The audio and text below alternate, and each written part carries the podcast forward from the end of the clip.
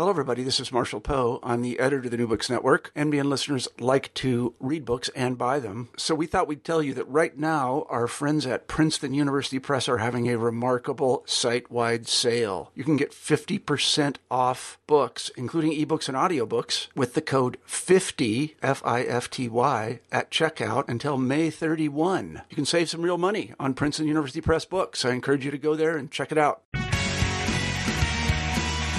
Welcome to New Books in Political Science. I have the pleasure today to be speaking again with William Howell. William, the first time that we talked uh, uh, about your uh, previous book, um, it wasn't too painful, so I have the chance to have you back. Will, how are you doing? I'm doing great. Thanks so much for having me back. Yeah, it's, it's a pleasure. Um, uh, some people who listen to the podcast may uh, remember who you are, but maybe you can very briefly tell us again who you are. But more important than that, if you could also introduce us to your co-authors who aren't on the call, but who clearly have contributed to uh, this book. So so tell us about Saul Jackson and John Rogowski, who are the co-authors of The Wartime President, Executive Influence, and the Nationalizing Politics of Threat. Sure. So um, Saul Jackson and John Rogowski were both former students of mine, and Saul now is a fellow at the Brookings Institution. And John has moved on and is an assistant professor at uh, um, WashU in Saint Louis. Um, and they both were brought on as co-authors on this project because they both made such foundational contributions to it, both in the analysis and, frankly, in the in the conceptual stages and trying to think about what was this book trying to accomplish. Um, the book, as I originally conceived it, uh, was meant to be a, a sort of short, limited critique of a set of very expansive claims about the effects of war on presidential power at home. And as I worked through the empirics, I started off with the empirical stuff, um, you know, came across some findings that, frankly, I wasn't expecting. And so had to reconceive what this book was actually going to look like. And both Saul and John just, John just played big roles in trying in, in that endeavor. And so yeah, they brought off the shoulders. Yeah, what resulted is, is, is definitely not a, uh, a small book. This is a, this is a big, meaty book with a lot in it. Um, and so for that reason, let's, let's get started talking about the book. Um, you begin the book by, by talking about exactly what you just mentioned, which is, um, you, you identify some of the things that are wrong with the, with the existing scholarship on war and the presidency. I wonder if you could summarize this, what you refer to as the standard view and, and what you believe Uh, was in need of refinement, as as you refer in the book.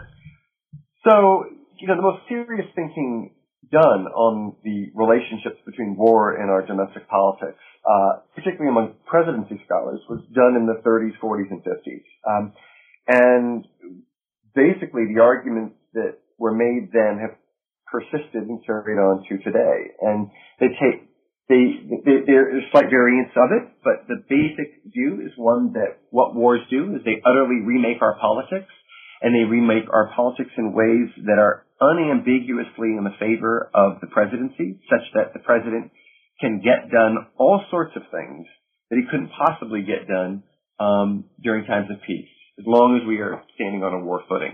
Um, and they had in mind the Civil War, World War One, World War Two, and it simply isn't clear that whatever lessons those wars afford carry over into uh, more modern wars. And and it also isn't clear what the sort of theoretical foundations are of those sorts of claims. Why is it would our would, for instance, members of Congress vote in favor of the president's policy initiative in war when they wouldn't in peace? What is it about war that's doing this? And I think that the standard account um, doesn't provide uh, kind of a, a, a firm set of micro foundations on which to advance such claims. And so those are those are things that we try to do so in the book. Yeah, and, and as you suggest, um, what actually a war is, is is a big part of, of the existing scholarship and is a big part of how you set up your analysis. So um, how did you define war? Um, when does a war start? When does a war end? And and what then does that uh, mean about the, the cases that you include in the book for wartime and non-wartime? Well, so we have in mind big military engagements. So, you know, we're looking at um, uh, primarily World War Two on. So we look at World War Two, the Korean War, the Vietnam War, the First Persian Gulf War, and the post nine eleven period, um, the wars in Afghanistan and Iraq. Now, of course, there are lots of lower-level military engagements, and one might, I would invite future scholars to try to think about how, you know, our involvement in, our limited involvement in Kosovo, for instance, had an effect on our domestic politics. Um, and we, in this book, leave that as an open question. We're trying to look at how these big, big wars reshaped our, our domestic politics. Um, as you say, it also is an open question, you know, when does a war begin, when does a war end? And we try to be as clear and as transparent as we possibly can um, in the book, uh, recognizing that alternative definitions might be employed. And so we do a lot of kind of robustness checks and sensitivity analysis to see whether or not there's something special about the particular definition that we employ. So what you developed in the book is this um, policy priority model. And, and without delving too deeply, I'll allow you to delve as deeply as you want into formal modeling, what is your central argument about the presidency, and uh, what would that argument uh, lead us to expect in terms of how presidents behave and how Congress behaves?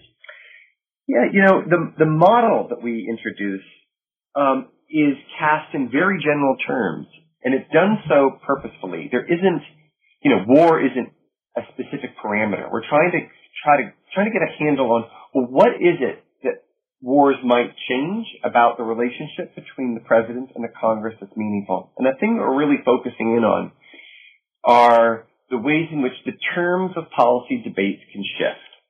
And they can shift in ways that privilege a presidential perspective that's distinctly national in scope, um, and, and uh, at to the detriment of local considerations. So if you think, and we suggest that this is an appropriate way to think, that um, uh, relationships between Congress and the president are in part dictated by the fact that the president cares about what's good for the country as a whole, whereas members of Congress are torn between what's good for the country versus what's good for their district or state, and those aren't one and the same.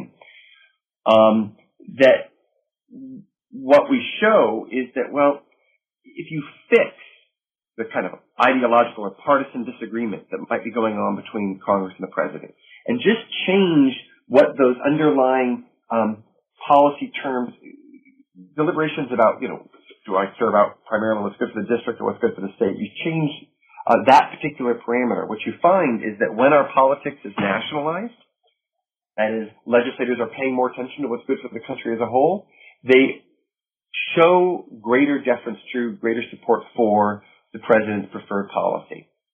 Um, so that's what the model is designed to show. That, huh, when our politics is nationalized, the president does better. And then what we go on to show is sort of empirically, look, there are lots of reasons to believe that at least some wars have that effect. That's what wars do. They nationalize our politics. Not all wars do, and those that don't do as much, um, we shouldn't expect presidents to reap uh, a whole lot of policy gains. But when our politics is nationalized, presidents do better. And, and the evidence you find, uh, as you suggest, there's the, some very supportive and some that, that runs a little counter. In Chapter four, you write, congressional appropriations more closely adhere to the president's preferences during war than during peace. But in Chapter five, you write, members of Congress did not line up behind the president in consistent ways. With the termination of every war we analyzed, members of Congress shifted away from the president. I wonder if this is what we saw last week in regard to Syria. I wonder if you can, you know, sort of link what you found to sort of the, the back and forth uh, and the gameplay that we saw between the president and Congress in regard to both and, and what, what the country was going to do in Syria. How does Syria, the Syria case fit into the, the evidence that you find? Well, let me back up just a bit and say yeah. that I think that the big theme of Obama's presidency has been one of de-escalation.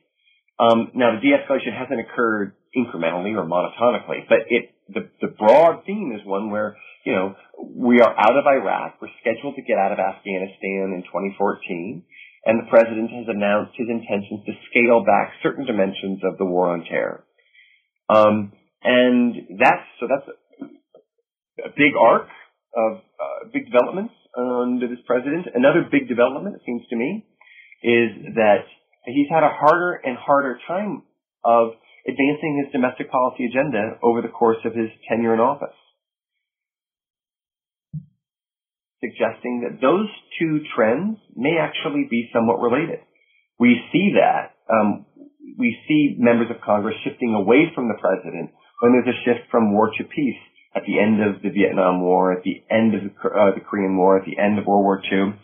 Um, and, and, and we try to provide some kind of theoretical rationale for why your domestic policy fortunes may be linked to what's going on um, abroad and how big a war, uh, what kind of a war is, is, is being um, undertaken. With regard to Syria in particular, what I would say is that um, Syria, it seems to me, was presented as a a, a local, short-term um, military strike that didn't stand much of a chance of reversing these larger trends, which is uh, about de-escalation and a return to uh, concerns that are are local and purely domestic in nature.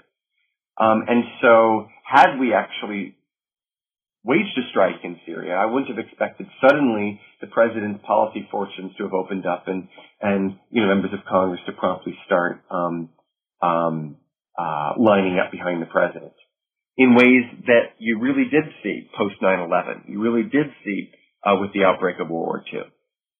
One of the things that you, you um, include and you write about is um, the way in which the president and members of Congress seek out information.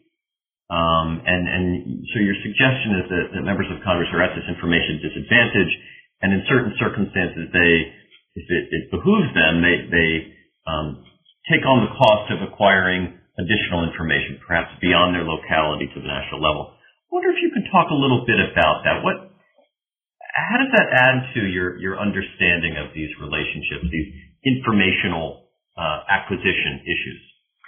Yeah, I think that's sort of undergirding a lot of what the, the theoretical model is doing. It's suggesting that, well, what did, what is the advantage that presidents have when our politics are nationalized? And I'd say a couple of things. One is that, look, the president represents the country as a as a whole, and so um, he quite naturally has uh, a, a, a you know, his senses are particularly attuned to what's good for the country as a whole in ways that that's They're, they're less attuned for individual legislators.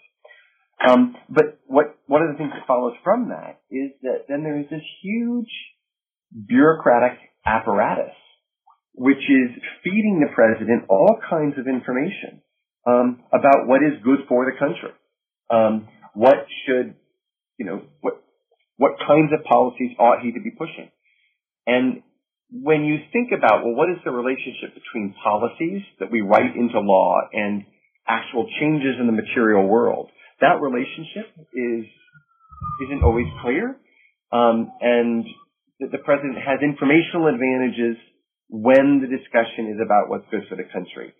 And we don't presume, though, that the president knows what is good for any particular district within, you know, represented by an individual legislator in Congress. So this is part of, of why, why would a legislator, right, who suddenly cares a little bit more about the national outcomes say, all right, I'm going to get behind the president. What's driving uh, much of what's going on in the model, at least, is this recognition that, well, well, the president simply knows more about what's good for the country as a whole. And so I may agree or disagree with him politically, but because he knows more, I've got greater incentives to back policies that better reflect his policy preferences. What I, what I found really interesting about, about the book were, were these anomalies that you write about, um, and, and the very interesting cases that you, you present at the toward the tail end of the book. And, and this actually also relates to the, the photograph that you, you chose to use on the cover, this photograph of, of L B J. So I wonder, maybe you just very briefly talk about what the photograph is for those that, that aren't, don't have the book in front of them, and how the L B J case Uh, fits into the story that you're telling. Is is he the, an anomaly that that um, sticks out from the theory, or does he support the theory? What does that what does that case study do for the book? Yeah, in some ways, the the escalation in Vietnam is the case that our larger argument, um, that is most problematic for our larger argument. Um, you here, you, what you have in the story that we tell in the book is one where L B J in, in, enjoys these huge domestic policy achievements um, in sixty-four and sixty-five um, that he is worried about um, Congress's willingness to subsequently come through and fund these new policy programs, Medicare, Medicaid, um, and the like. Okay, so what does he do? He goes, he starts escalating in Vietnam, in part out of concern for the kind of the fate of his his uh, Great Society uh, achievements. Um, and so he starts escalating, but he escalates. He doesn't want to escalate too much, because if he escalates too much, then there are going to be sort of budgetary considerations that kick in. He doesn't, so, and so he's playing this little dance that goes on for a number of years where he, he says, look, I, I've got it covered in Vietnam, but it's not a full-blown war yet. And that then when we, you know, Johnson actually does, um, with the Tet Offensive, um, recognize that the Vietnam War is a proper war, he promptly decides not to run for re-election. So here we've got the story of, um, well, huge peacetime domestic policy achievements that are trying to be protected by going to war, and that's that's not the kind of general patterns that we're identifying, um, and that it runs against the larger argument, which is what, what wars can do is nationalize our politics and create new opportunities to make domestic policy achievements. So we want to be upfront. You know, this isn't; these aren't hard and fast rules. Um, we're trying to underscore a logic that that plays out often in our politics, but that don't strictly govern how, you know, you, if, you, if you're the president, you can't reflexive, reflexively expect members of Congress to come to your aid and get behind you just because you send troops abroad. Um, sometimes things don't, you know, work in very contrary ways, and I think that the outbreak of Vietnam War is one such case. Yeah, I, I think it's one of the real strengths of the book, and, and, and the balance that you show between this um, theoretical development, the empiricism, but also the uh, the case studies really do make it a very balanced and, and uh, very interesting book. Um, you have been very productive. Is there anything coming next from you? Uh, shall I even ask? Is there another project? Is the this project uh, being extended in any way? You've sort of hinted at a couple of uh, uh, spin-offs from this. Are these spin-offs that you're going to pursue, or are you handing these over to the rest of the uh presidential research community? Uh, I'd love it if some of the other members of the presidential research community would take some of these arguments and push back on them and extend them. Um, next up for me is uh, a project I'm, I'm just launching now, trying to think about Obama's efforts to reshape um, education policy through uh, this Race to the Top initiative and the selective granting of waivers under No Child Left Behind. Um, war does not figure prominently in this story, but presidential power and um, issues of federalism are front and center. So that's what's next up on my plate. Yeah, well, I look forward to it. Um, uh, Will's book, uh, The Wartime President, Executive Influence in the Nationalizing Politics of Threat, that he's written with Saul Jackson and John Rogowski, was published uh, this year by University of Chicago Press. Will, I thank you very much for your time. Thank you, Heath. It's always good to talk to you.